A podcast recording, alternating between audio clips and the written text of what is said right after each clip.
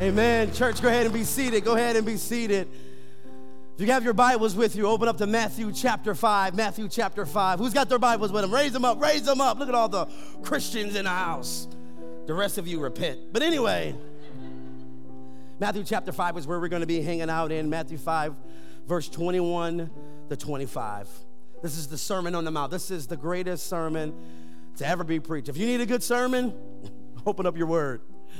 You need a good sermon, open up to the Sermon on the Mount. These are the words of Jesus. And it says this Matthew 5, verse 21. You have heard that it was said from old, You shall not murder, and whoever murders will be liable to judgment. But I say to you, whoever is angry, you have your Bibles underline that. Whoever is angry with his brother will be liable to judgment. Whoever insults his brother will be liable to the council. Whoever says, You fool, you will be liable to the hellfire. Verse 23, it says this So, if that's you. So, if you're offering your gift at the altar, and there you remember, a better way to really translate this, and there you know that your brother has something against you, underline that as well, too. We're going to be hitting on that today. Leave your gift there before the altar. That's what Jesus says go. First be reconciled to your brother, then come and offer your gift. Come to terms quickly with your accuser while you are going with them to the court, lest your accuser hand you over to the judge and the judge to the guard, and you will be put in prison. Let's pray. Heavenly Father, I want to echo that, that song and those lyrics. Lord, I do need you. I need you not just for some things in my life, but for every part of my life. For every part of my life. And Lord, one of the things that I do need you in is the struggles that I have in my life. The struggles that I have with my, uh, with, with my emotions, with my, with my thoughts. I need you, Lord. I need your perfect work and your perfect love to uh, uh, bring real transformation and newness in my life because, God, without it, I can head towards a path of destruction. And not only is the path of destruction where I'm getting worse, but I begin to burden others as well. So, Lord, without you, there's no real healing. Without you, there's no real transformation. Without you, there's no newness. Because you are a God who can make all things new. And I pray today that you would make us new, that you give us a new heart and a new mind and a clear conscience of where you're taking us and where you want us to go. We love you and we thank you. In Christ's perfect name is who we pray. Amen, amen, and amen. Well, good morning, Christ Church. That was weak, y'all. That was weak. We are in the house of the Lord. Good morning, Christ Church. I like that. Look at that. I like it. It's good to have you guys here uh, with us. My name is JoVon. I happen to be on staff here uh, at Christ Church. Uh, I love this church, and one of the reasons why I love this church because of what happened Friday night. We are a church that is about serving our community. We are a church that is about reaching to all of God's children. And Friday night, that's what we did. Now, I got the chance to MC the night. Somebody said, hey, if ministry doesn't work out, you can just be a DJ. So if you listen, if you're getting married, just listen, holla at me. I got you.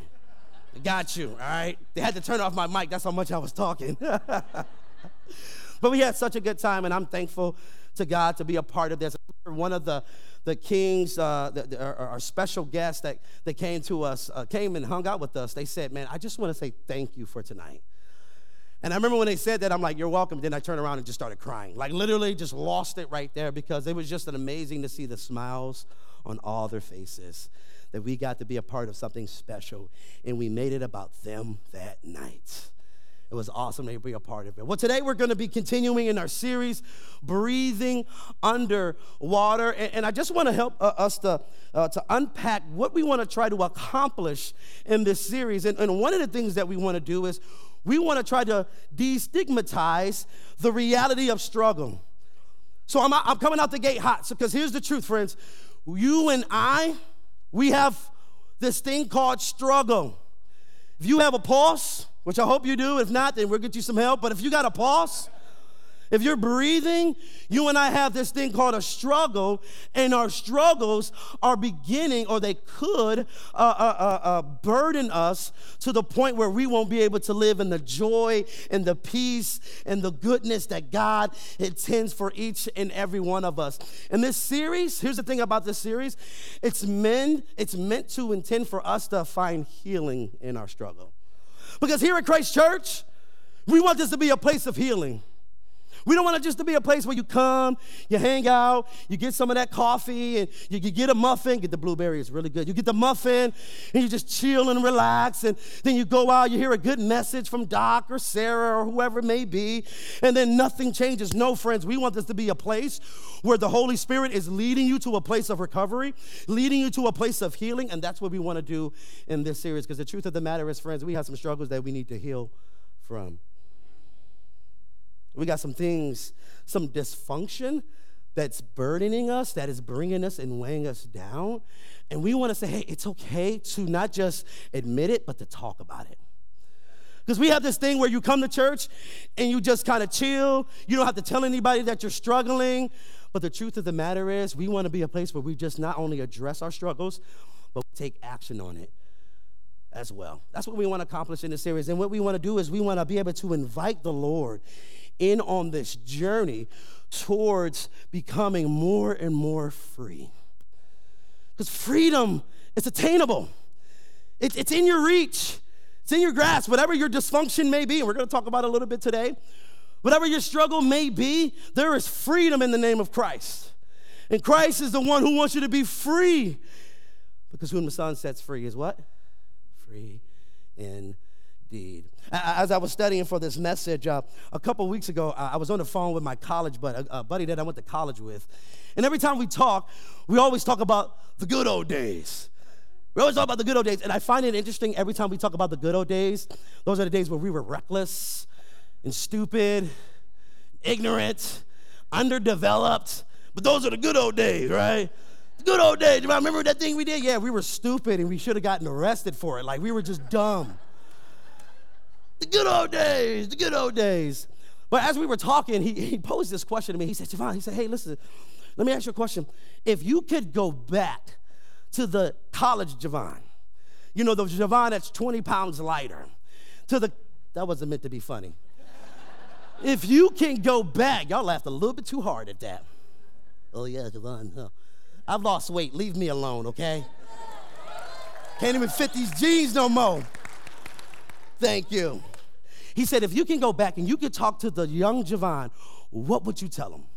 And I've never kind of been asked that question before, and I was kind of taken back, and I said, man, man, that's a great question, because here's the thing. There's a lot of things that I would tell JoVon from the past right? It's a Harry Potter book long type of things that I would tell JoVon, right?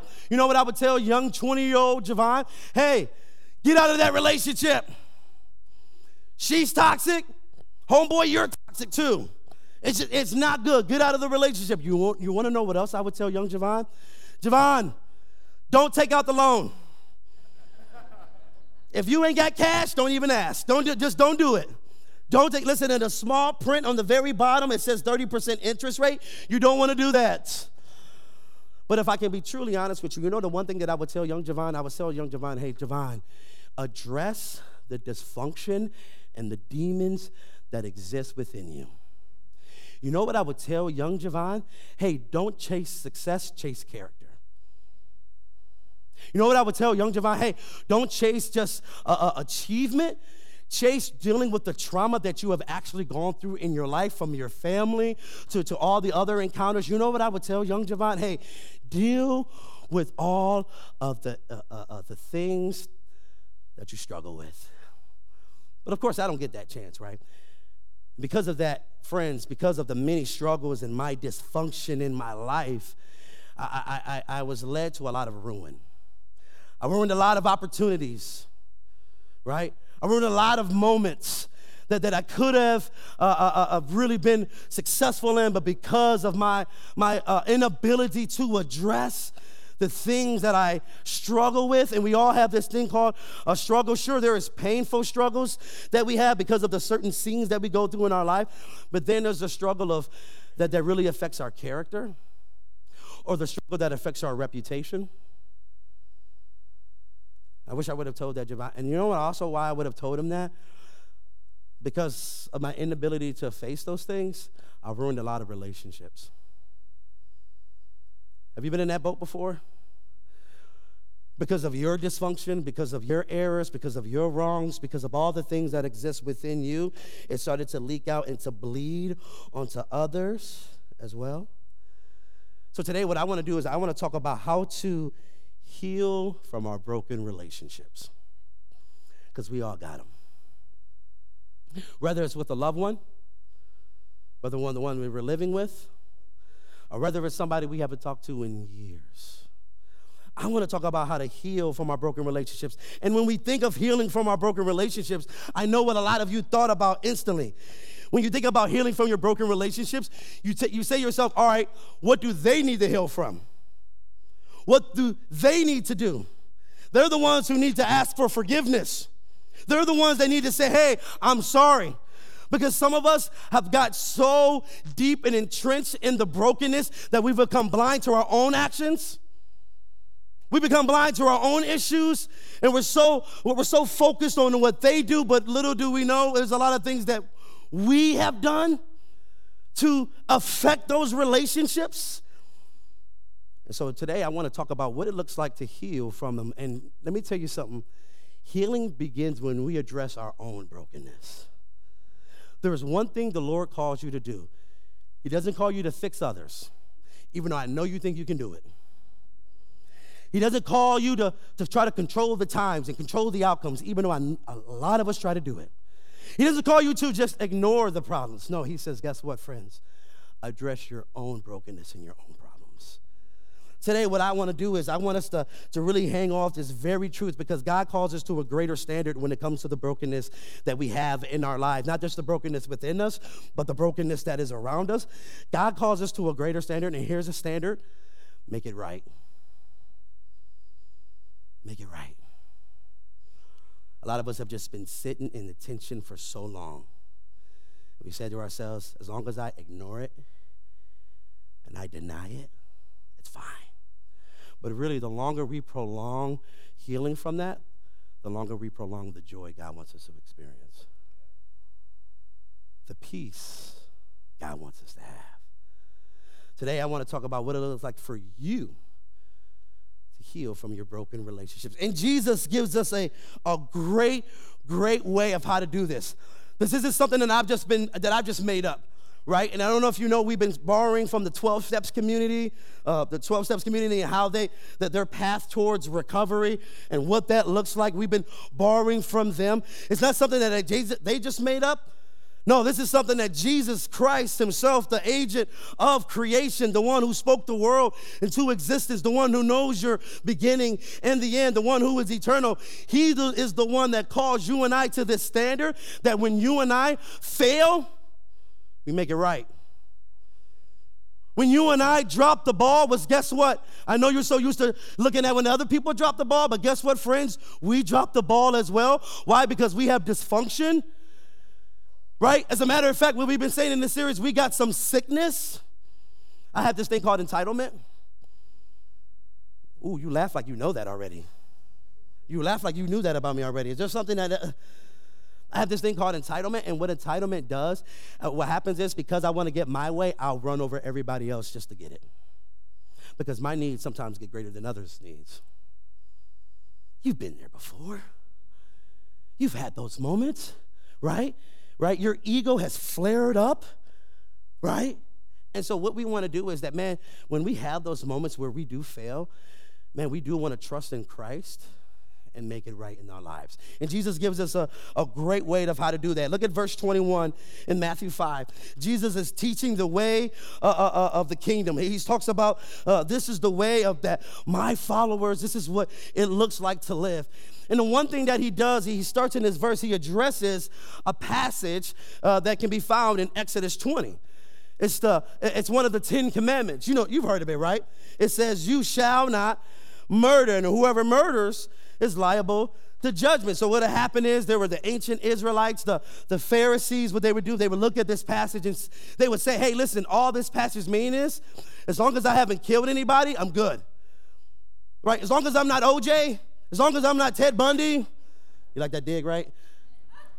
As long as I'm not them, I'm good. So they would look at this passage and be like, all right, all right, I didn't kill anybody today. All right, it's time to move on. No, what Jesus does in verse 22 is to get to the heart of this passage and what it actually means. Look what he says. But I say to you, everyone who is angry. So the heart of this this this this this this uh, uh, commandment is not meant for you to check whether you have done something wrong, but rather if something wrong is in you. This passage is just to say, all right, no, there's no dead bodies. All right, I'm good. Let's keep going. But in our minds, we have murdered people anger. Now, what do we, when we say anger, how, how, can we really describe anger? Because, you know, the Bible talks about anger quite a bit, right? talks about anger quite a bit. And there's good anger, right? There's healthy anger, right? Like the anger of injustice. Like when you see people who are oppressed, like on TV, you're like, man, that makes me upset. And then it produces certain results, uh, sometimes positive results in one's life. There's, there's a good type of anger right? There's the anger. See, in the Greek, there's two ways of how we can explain anger there's thumos, and then there's orge. Thumos is the quick tempered. It's the one that, as soon as the mo- moment or situation happens, you, you, you, just flare up and you get upset, right? So, for instance, uh, I was in Giant Eagle one day. You know about my Giant Eagle stories, don't you? they don't end well. Something about Giant Eagle just, we just don't click, bruh. We just don't click. One time I was in line at Giant Eagle and it was like two registers open and 50 people. If you work at Giant Eagle, shame on you. 50 people and two registers and the self checkout is closed? What is wrong with you? Right? That don't make no sense. But here I am standing in this line. I just got three things. I got baby food, I got diapers, and I got paper towels. And I'm just standing in line. And then I, I, I look to the left because something got my attention. And by the time I looked forward, there was somebody standing in front of me who wasn't there before. And I look over and I say, hey, excuse me, ma'am. You know, I was standing here. And you know what she said to me? She said, well, now you're not, boy. if I didn't know Jesus, y'all would have saw me on the news, you know what I'm saying? I remember that Bible verse, he trains my hands for war, you know? I mean, it would have been bad, right? But in that moment, that, that's what we call thumos, right? Right? That, that's, that's the thumos when your will or your ego is confronted and wounded, which we all have in our lives. You know, when you, parents, when you step out in the living room and you step on one of your kids' toys, and it's just so painful, you're like, I told you to put them away. When somebody cuts you off in traffic, that's what we call thumos, but that's not what the anger Jesus is talking about. That's not the anger. What Jesus, the anger Jesus is talking about is what we call orge. Now, what is orge? Now, orge is a certain type of anger where it's not just the emotion that you feel, because that's what anger is, but it's now beginning to brew. It's the, it's the time where you begin to play the offense in your head over and over. You begin to develop certain narratives that aren't reality. Instead of talking to the person, you have imaginary, imaginary conversation with the person. You've been there before, right? It begins, you begin to hold a grudge. You begin to become uh, resentful. Be, you begin to be passive aggressive. Anybody master passive aggressives in here? I'll just do it then. Fine, I, I, guess I'll be the only one to do it. You know, nobody else is going to do it. Guess I'll clean the house. You know what I'm saying? I'm the only one that has eyes in this house, I guess. You know. we are master progress, right? Are you mad? No, I'm not mad. Why would I be mad? Sorry, I'm just venting from my own dysfunction. we give people the silent treatment. You ever done that before? You ever had somebody that would text you just this long text, right? And you respond back with, okay. Fine. No, I'm not mad. I just, just, you know, taking it all in, you know. I'm not mad right? See, it, this is the anger Jesus is talking about. This is what he means. It, it, really, in the Greek, what it means literally, it means being angry or one who is, if Jesus was speaking American, it would be one who is harboring a grudge, nursing a grudge. So, what this means, what is Jesus trying to say? Sometimes our emotions can become uncontrollable and unmanageable. That's what he means by this. Jesus isn't saying, hey, if you get angry, God's gonna send you to hell. Not saying that, right?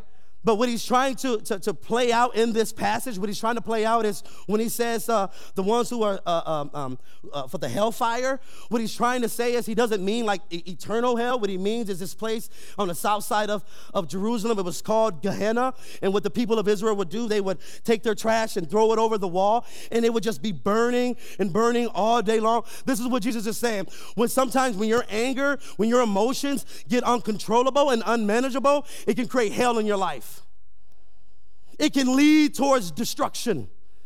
That's what Jesus is talking about. And let's just be honest some of us have ruined relationships because of our inability to handle our anger.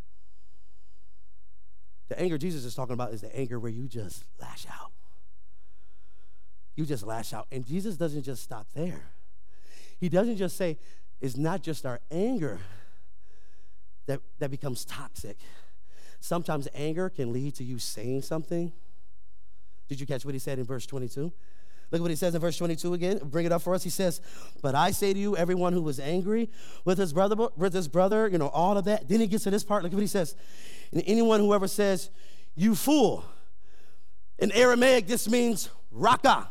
Somebody say raka. Just to let you know, you just cursed and, and, and just it's okay, it's fine. I led you to do it. You just cursed in Aramaic. This is what it means. It, means sometimes when your, your emotions become so uncontrollable, now you begin to say things. You begin to say things like raka.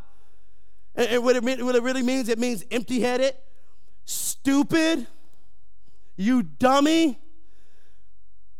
I don't know, a lot of us have been there before.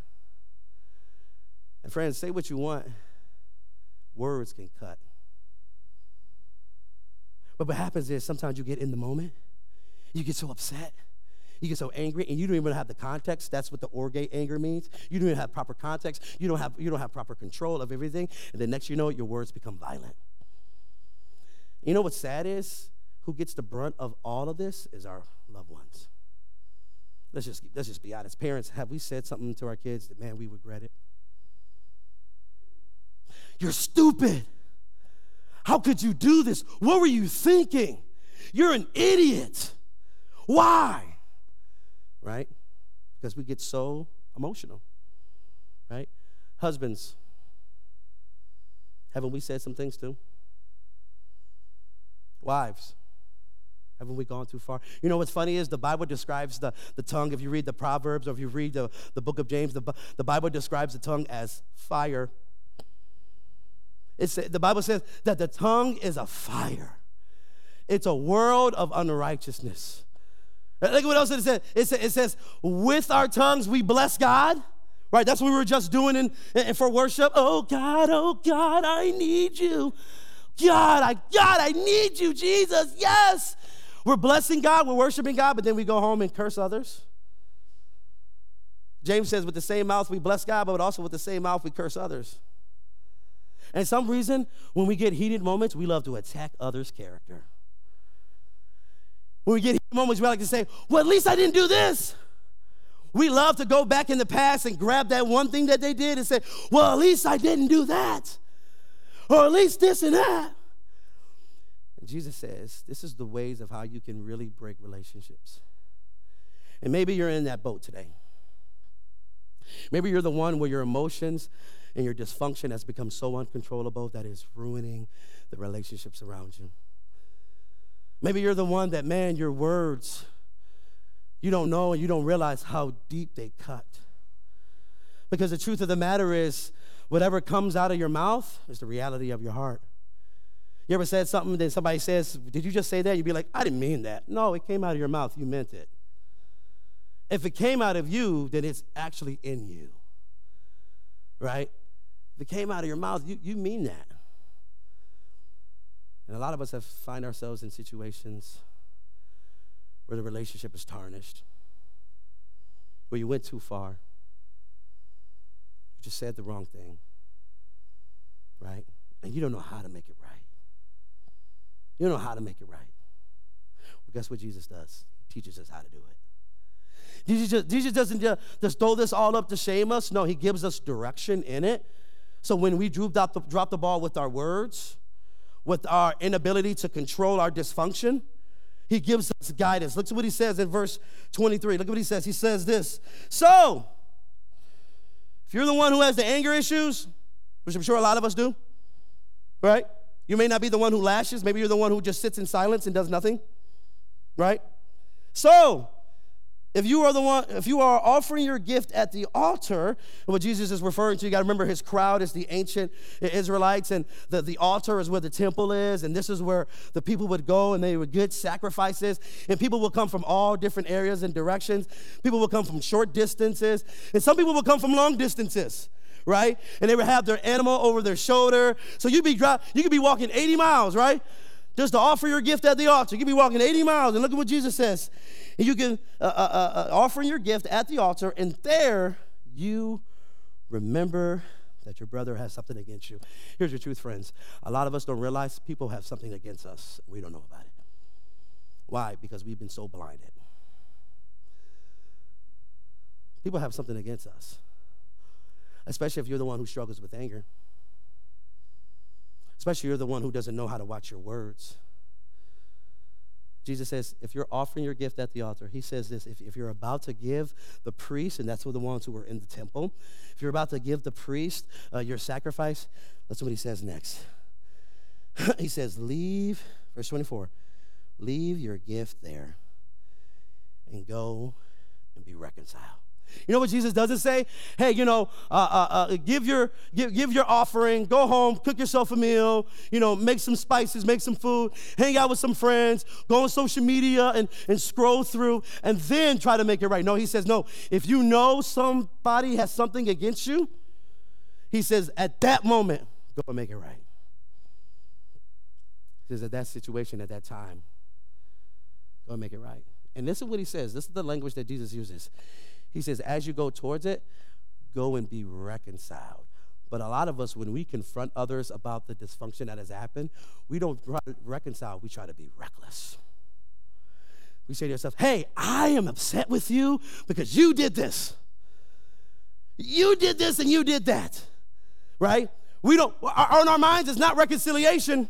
We want to try to prove our point, right? Well, you know, I, I know I did this, but if you wouldn't have done that, then I wouldn't have done this. If you wouldn't have said this, then I wouldn't have said that. No, Jesus gives us a better way. He says, You take the initiative. Because how many of us sit back and be like, I'll wait till they say sorry? I'll just wait. So I, I know my brokenness, but I want them to know their brokenness. Let me just wait. He says, Go. And he gives us this, this great plan and this great tool. But Jesus doesn't stop there. He goes on in, in verse 25, he says this Come to terms quickly with your accuser.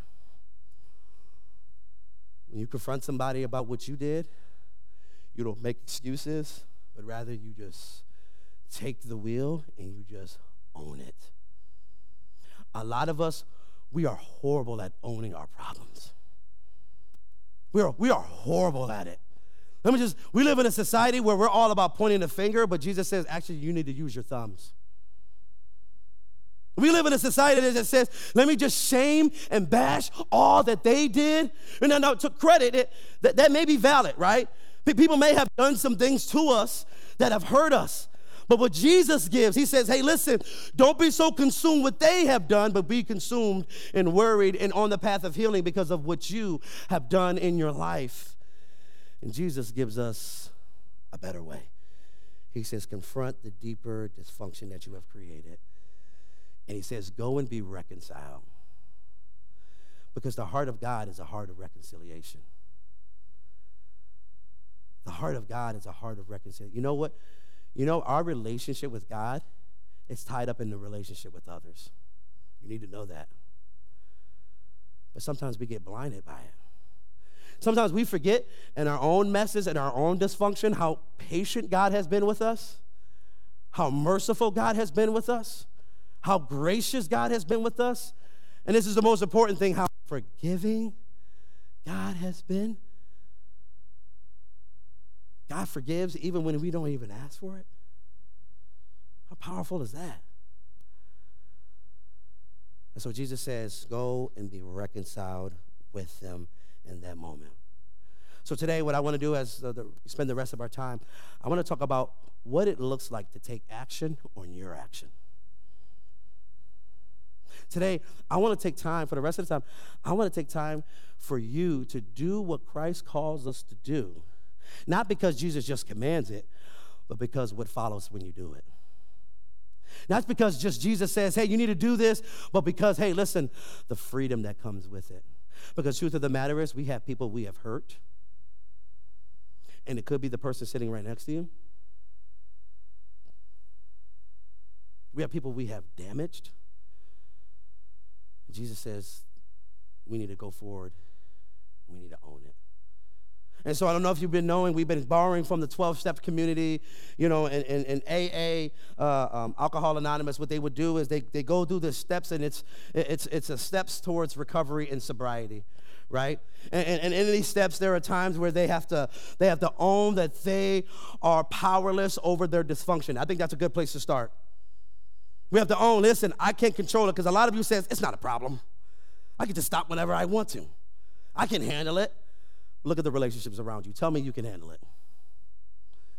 Tell me you can handle it. And so in this uh, 12 Steps community, they, they begin to, to own these issues and they begin to give their will over to God uh, uh, because they realize that when, when they've taken control, they've just ruined all of it, but then they give God control so He can restore them to sanity. There's all these amazing steps, and then they, they, they confess to God and they confess to others what they have done and what they've been through in their life. And then this one step comes up because the first few steps is all about what happens inwardly. But this step that we're going to talk about is what happens outwardly. Look what it says, step eight. We made a list of all the persons we have harmed, and we have become willing to make amends with them all. I love that step. Again, this is something that this isn't something that AA just made up. This is biblical. This is something that somebody just randomly just thought of and they just pinned down. No, this is from Jesus himself. Matter of fact, Romans chapter 12 says, as far as it depends on you, be at peace with everyone. But we have to, be, we have to realize there are some relationships around us that we're not at peace at. They're not, we're not at peace with. And, and, and step eight tells us to make a list. And so this step is, I, I love this step because what it does, it allows you and I to see the totality of our brokenness. And see, it allows you and I to see, okay, listen, I have gotten out of control. I did this the other day, and y'all got to like 12 pages. And you may laugh, but that's just how broken I am. You may laugh and say, oh, that's funny. It's 12 pages. No, listen, I'm, I'm a pretty broken guy. And also, not only does it help me to realize my brokenness, it also helps me push me to my need for God. When I look at my list and I say, man, because of my inability to own my anger, my inability to own my pride, my inability to do all these things, look of all the people I have just ran over in my life. See, what this step is meant to do is meant to to move us towards ownership. Because let me tell you something ownership is wrapped up in this thing called humility, and God can do a lot with humble people. God can do a lot when you humble yourself. Because I know what a lot of you are thinking. You're probably saying to yourself, JoVon doesn't know what I've been through. A lot of us, we're hesitant towards this. When, we think about this, we get a little bit defensive. You know, we say, well, well, what about what they did? And what about what, what she did? And what about what he did? And what about what they didn't do? No, no, no, no, no. But this step and what Jesus calls us to do is about what you actually need to do in your life. We take the step because not only does ownership create humility, but also it brings the transforming work that God wants to do in our lives. Healing comes only when we own our dysfunction. Healing comes only when we own our dysfunction. When we own, listen, I did this. I was so consumed with my needs, I didn't see anybody else's needs. I was so consumed with what I wanted, I didn't see what everybody else wanted. And there's power in owning. Look at what it says. Number one, ownership creates a healthier future you. I want you to know that. When we take the time and we sit and we just dwell on just how how how broken we are. Now this isn't meant to create shame right? Because we got the forgiveness of christ with us right? There, there is no shame where forgiveness exists right? Right? So i'm writing this list and, and I, i'm not shaming myself but what i'm doing i'm grieving my brokenness. I'm grieving how bad it is but what it does, ownership makes you makes you a healthier future you. Because here's the thing, friends, you are going to face more conflict in your life. This isn't a one-time thing, this is an ongoing thing. You are going to face more conflict. But what ownership does now, it creates for later on when you do face it, you wouldn't be the first one to judge others, but rather you would be quick to judge yourself and say, what do I need to do now? Because once you see that list, you tell yourself, I don't want to do this anymore. When I saw this list, and man, I just saw so much red. I just saw so much red. I just saw so much, and I just said, man, this is how bad it's gotten. I don't want to do this no more. I need Christ more. I need to own this more. Number two, uh, ownership. Uh, it can create uh, uh, uh a possibility to regain trust. Because you never know what owning your dysfunction can do in your relationships. Your relationships actually can get healthier. A couple years ago, when I got um, the day I got married, my brother, um, um, he uh, he came in, flew in. My brother and I had a hard relationship. Anybody got hard relationships with their siblings? We don't say just like bickering. I mean, we're talking about extreme fighting. And the last time we saw each other, it was ugly. And Ten years had gone by when he had moved out to LA, and we just sat in that brokenness. And then the day that I got married, I he was one of my groomsmen. We were driving in the car. It was the day of my wedding. He said, JoVon, remember that last time we did this? Remember that last moment we had? I said, I sure do. He said, I'm sorry. And we just had a moment. My brother and I have never cried in front of each other. We just had a moment. And I felt the power of God in that moment when he just said, Man, I did this and I did that. I'm sorry. And our relationship is better. Only because he was willing. This is what this part is the step is. You have to be willing to do it. It takes faith to own your brokenness. It takes faith. Right? That's one way God's going to grow your faith because you're going to get hesitant, you're going to get fearful, you're going to get afraid and nervous. But guess what? What faith is, you're walking because you know what God's going to produce eventually in your life. And that's what God calls each and every one of us to do. Step nine says this. This is very powerful. So, step eight is when we make the list. Step nine is when we take action. Step eight's all about ownership. Step nine is about restitution. When Jesus says, go and be reconciled, that's what step nine is. Step nine, we made direct amends with such people wherever possible, except, this is an important part, except when to do so would injure, would injure them or others.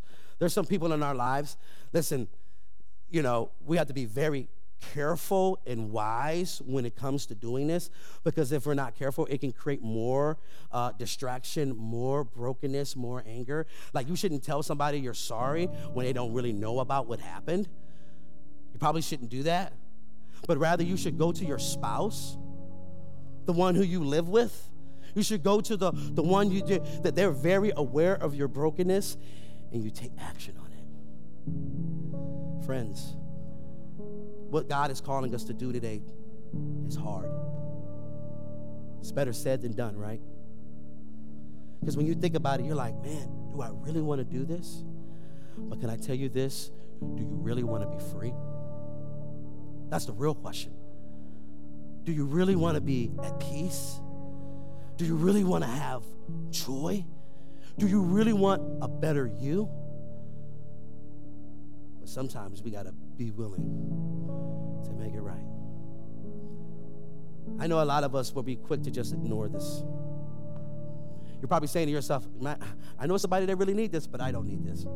No, boo boo, I'm talking to you. I'm talking to you. Oh, you know, my mom needs to be here, man. You know, all the crap she's done to me. Yeah, man, she needs to hear this. you do too. It takes faith. It's another way we can trust God. And God grows our faith and grows our ability, but also God grows our character. We begin to be people with integrity. We begin to be people with honor. You know, it says in Proverbs chapter 22, it says, The reward of the humble is riches, honor, and life. I don't know about you, but I want riches, honor, and life. What Jesus says, take this road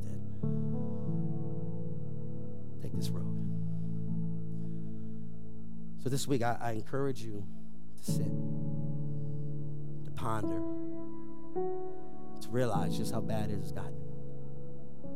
But just know that there is one, your Savior, who is ready and willing not just to forgive you. I love 1 John chapter 1, verse 9. It says, if we confess our sins to him, he who is faithful and just to forgive us, but watch this, watch this, watch this, to cleanse us of all sin. We receive the cleansing work when I own my dirt. You can't get healthy if you don't acknowledge what is unhealthy. That's the work God wants to do in our lives today. Let's pray.